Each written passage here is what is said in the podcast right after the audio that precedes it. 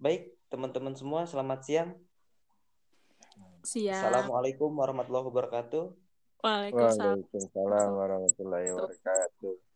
Eh, perkenalkan, nama saya Heru Pauji dan di sini juga ada teman-teman saya, ada Rahman Maulana dan Ayu Ratnasari. Untuk pertemuan podcast kali ini, kami akan menyampaikan atau membahas mengenai kekerasan simbolik, di mana kekerasan simbolik ini adalah kekerasan yang bersifat halus sehingga tidak disadari secara fisik oleh si korban. Nah, di sini teman-teman ada yang mau menyampaikan kekerasan simbolik itu seperti apa? Uh, kekerasan simbolik ya, kalau menurut uh, gue pribadi sih kekerasan simbolik itu adalah tindakan yang memanfaatkan berbagai sarana untuk menyakiti hati dan merugikan kepentingan seorang lain. Akibat dari kekerasan simbolik, emang gak langsung mengenai fisik korban. Namun dia itu uh, kenanya sangat uh, ke hati ya dan berlangsung uh, sangat lama. Karena kan kalau misalnya kalau luka luka badan mungkin bisa diobatin. Cuman kan kalau luka hati kan siapa yang tahu gitu kan. Dan itu kan juga kadang-kadang bisa berlangsung lama banget. Kalau itu sih menurut gue hmm.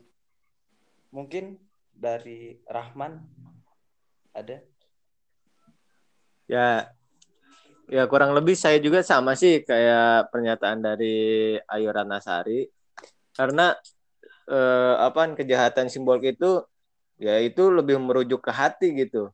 Jadi tanpa orang lain sadari dia tuh udah melakukan kekerasan walaupun tanpa fisik.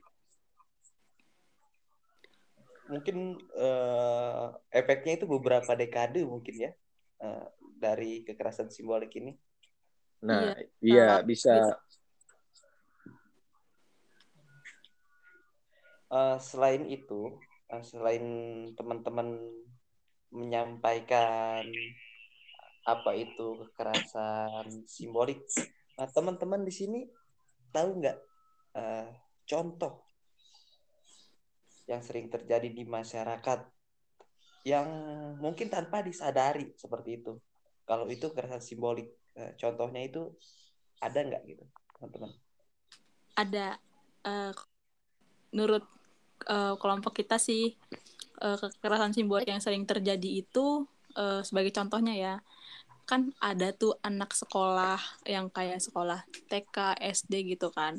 Dia kadang-kadang sering dihukum karena nggak ngerjain PR atau ngobrol di kelas.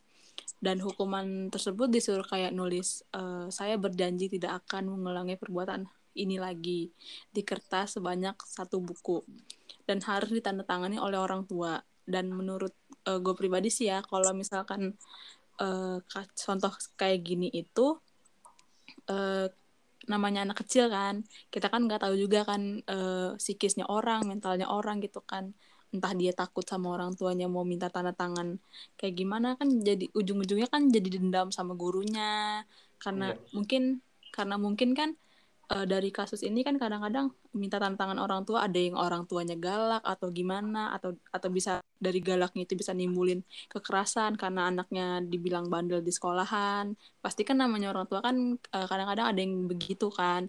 Nah mungkin uh, itu yang bisa jadi uh, kekerasan simbolik karena kadang-kadang dari situ uh, anak itu bisa sakit hati sama gurunya. Hmm, seperti itu ya.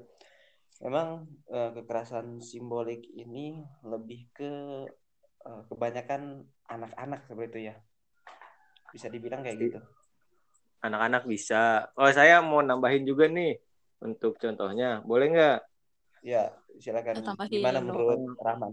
Silakan oh saya sih lebih ke media nih misal contohnya ada ya. satu orang misalnya artis atau apalah selebgram nih dia melakukan kesalahan misalnya apa e, misalnya pemakaian narkoba lah atau apalah nah di situ tuh netizen Indonesia tuh biasanya dia mengomentari wah emang ya. dia mah kelakuannya gitu-gitu ya, emang dari dulu sesat gitu jadi kan tanpa kita ketahui nih psikis orang itu yang yang lagi lagi stres itu udah mah ketiban maksudnya direhab terus iya. dicaci maki juga nah di situ ya.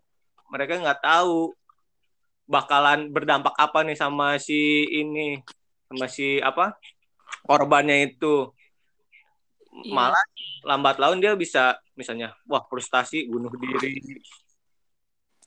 seperti Iya, itu balik lagi kan ke psikis orang kan beda-beda ya gitu Nah, walaupun iya. ngelakuin kesalahan cuman kan namanya kadang-kadang eh, nggak kita nggak baik juga buat ngejudge mental orang lain gitu loh balik lagi ke situ sih sebenarnya Hmm. Ah, tapi kita balik lagi ke ini loh, ke tadi yang dibilang Ayu Ratnasari. Tadi dia bilang eh, kekerasan simbolik itu dilakukan pada saat eh, seorang guru atau orang tua eh, menyuruh anaknya. T- Tadi contohnya seperti apa sih? Tadi menulis. Eh, menulis hukuman kayak tulisan saya berjanji tidak akan mengulangi perbuatan ini lagi sebanyak Nah. satu kertas eh satu buku gitu dan harus ditandatangani oleh orang tua kan di situ juga ada mungkin ada nilai positifnya sehingga anak tersebut lebih bertanggung jawab untuk tidak melakukan hal eh, yang tidak seharusnya dilakukan oleh anak tersebut. Menurut Ayu Ratnasari itu eh, harusnya tuh cara itu seperti apa gitu supaya eh, anak-anak itu tidak melakukan hal yang harus tidak dilakukan oleh anak itu. Eh, ini kan ada dua ini ya. Kalau misalnya tadi kan menurut eh, Heru kan itu kan termasuk eh, pengajaran untuk bertanggung jawabnya si anak itu. Nilai positifnya, nilai positifnya. Eh, cuman kan di sini kan eh, yang seperti yang gue bilang tadi kan eh, namanya kadang-kadang kan ada anak yang takut kan ngomong sama orang tuanya atau Ya betul. eh, dia takut itu. Takut eh, orang tuanya galak atau gimana tiba-tiba dari dari masalah yang karena dia nggak ngerjain PR ini terus minta tangan ke orang tua harus harus sampai digebukin sama orang tua kan ada juga yang kayak gitu. Nah sebenarnya Ya. kayak gitu sih sebenarnya ngambilnya ke situ. Dan buat cara nyadarin ke masyarakatnya juga sih menurut gue sih gini ya kayak contoh kasus itu kan emang sering terjadi di beberapa sekolah tertentu nih dengan bermaksud memberikan pelajaran kepada anak tersebut untuk merasa takut dan nggak akan mengulangi kesalahan yang sama. Tapi secara nggak sadar, kalau sang guru itu sering memberikan pelajaran seperti itu dengan maksud agar sang anak menjadi lebih baik. Menurut gue, Iya. menurut gue sih salah ya kalau kayak gitu. Karena mungkin eh, anak bisa merasakan hal yang kayak mungkin eh, dengan cara lain eh, guru juga bisa ngasih cara-cara yang lain. Kalau kan ada juga anak yang semakin dihukum dia malah semakin jadi bandel. Kalau menurut gua Oh, pendekatan terhadap intinya eh, dari hal itu kembali lagi kepada ada anaknya. Yang ya pertama seperti itu. Yang kedua juga penyampaian dari guru maupun orang tua. ya dan mungkin cara cara pendekatan terhadap anaknya itu adalah ketika dia melakukan kesalahan supaya anak itu nggak ngerasa tertekan. Karena menurut gue pribadi itu itu udah jadi hal turun temurun ya. Kalau misalnya bisa eh, bisa sih kita lihat dari diri kita sendiri eh, untuk menghentikan hal turun temurun seperti itu. Kayak misalnya kita punya ponakan atau kayak gimana eh, kayak gitu nih. Kita kasih tahu pelan pelan itu kita dari dari dari pribadi kita sendiri aja deh buat ngasih tahu ponakan kita atau adik-adik kita gitu loh. Biar nanti dia nggak akan ngulangin kayak gitu. Pelan-pelan aja dikasih taunya. Kalau menurut gue sih gitu. Nggak tahu kalau menurut Rahman atau menurut Heru gimana. Ya menurut gue sih itu juga adalah sebuah pembelajaran untuk anak supaya tidak mengulangi kesalahan-kesalahan dia. Nah, menurut gue seperti itu.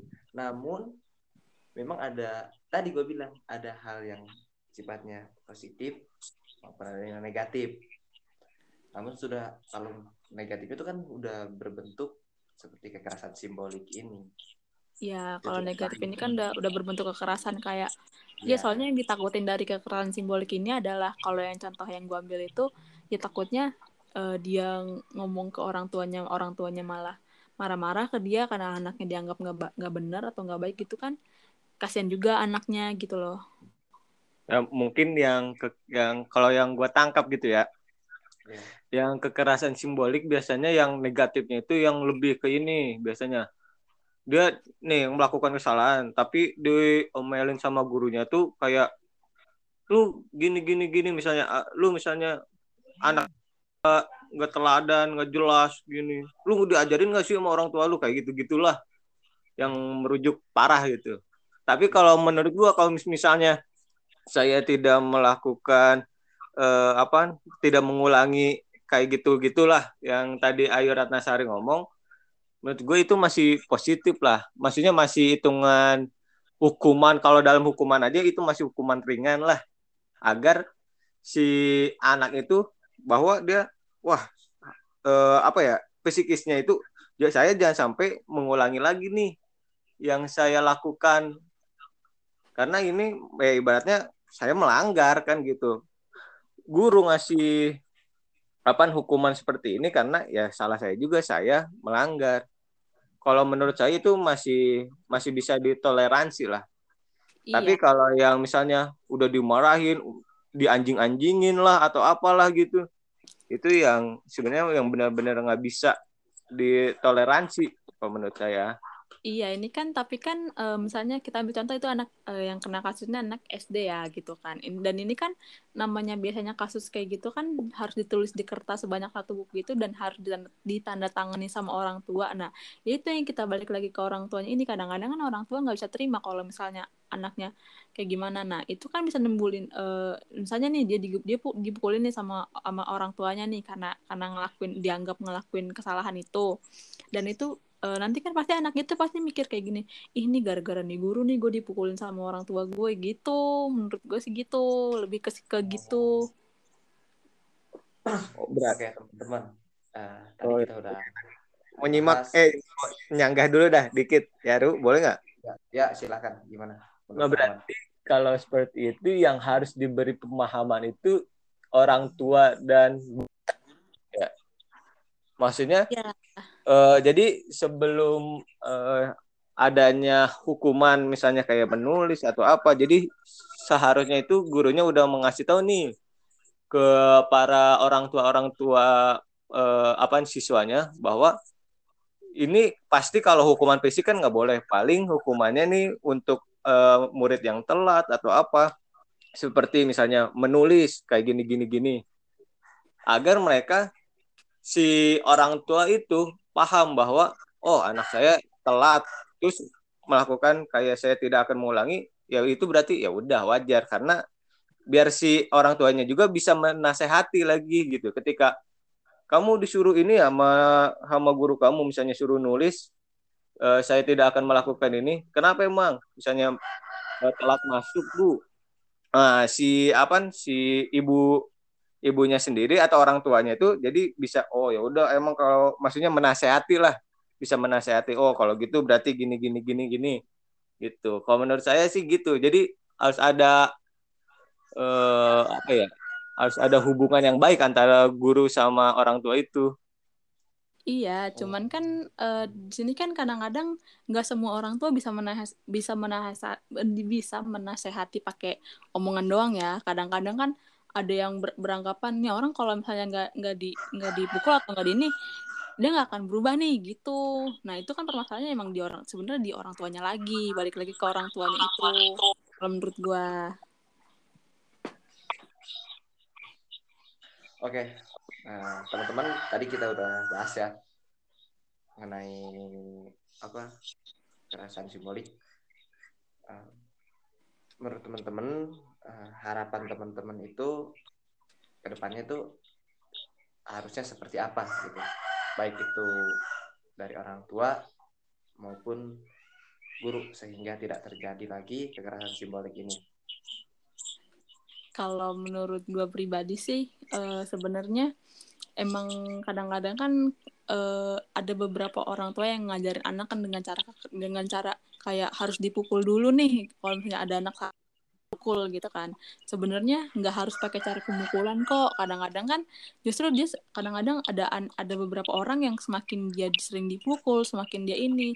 Dia mungkin diem nih sekarang tapi mungkin nanti nanti bakal berontak. Justru dan berontaknya itu bakal lebih parah.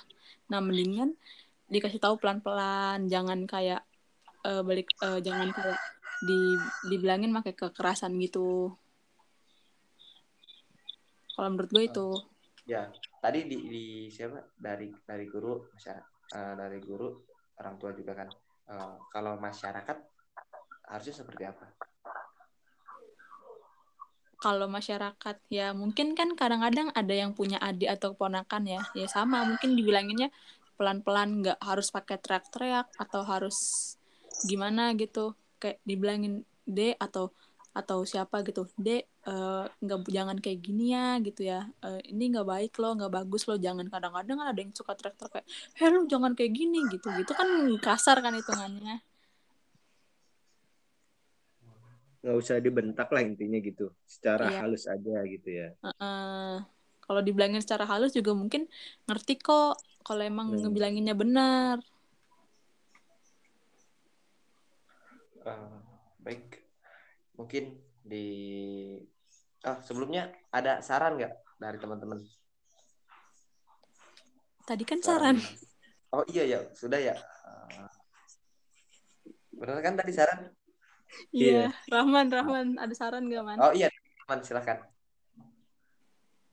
Kalau dari saya sarannya ya untuk orang tua ya, untuk orang tua dan orang dewasa lah intinya. Ya intinya uh, jangan itu. terlalu ya jangan terlalu uh, ke anak itu maksudnya jangan terlalu apa ya menekan Ya, menekan. Ya, itu maksud saya. Dan terlalu menekan kepada anak dan yang ngomongnya santai, lembut dengan hati ke hati lah ibaratnya ya. Agar ya. diterima oleh anak itu sendiri. Jadi kalau ya dibentak atau apa kayak gitu, malah bisa jadi anak itu kayak nggak ner nggak nerima gitu, malah ngeyel diulangin. Itu saja sih kalau dari saya mah. Uh, Oke okay, teman-teman, mungkin itu saja ya yang kita sampaikan di podcast kali ini. Terima kasih atas penyampaiannya. Dan semoga uh, kita bisa kembali uh, berpodcast di pembahasan yang lainnya.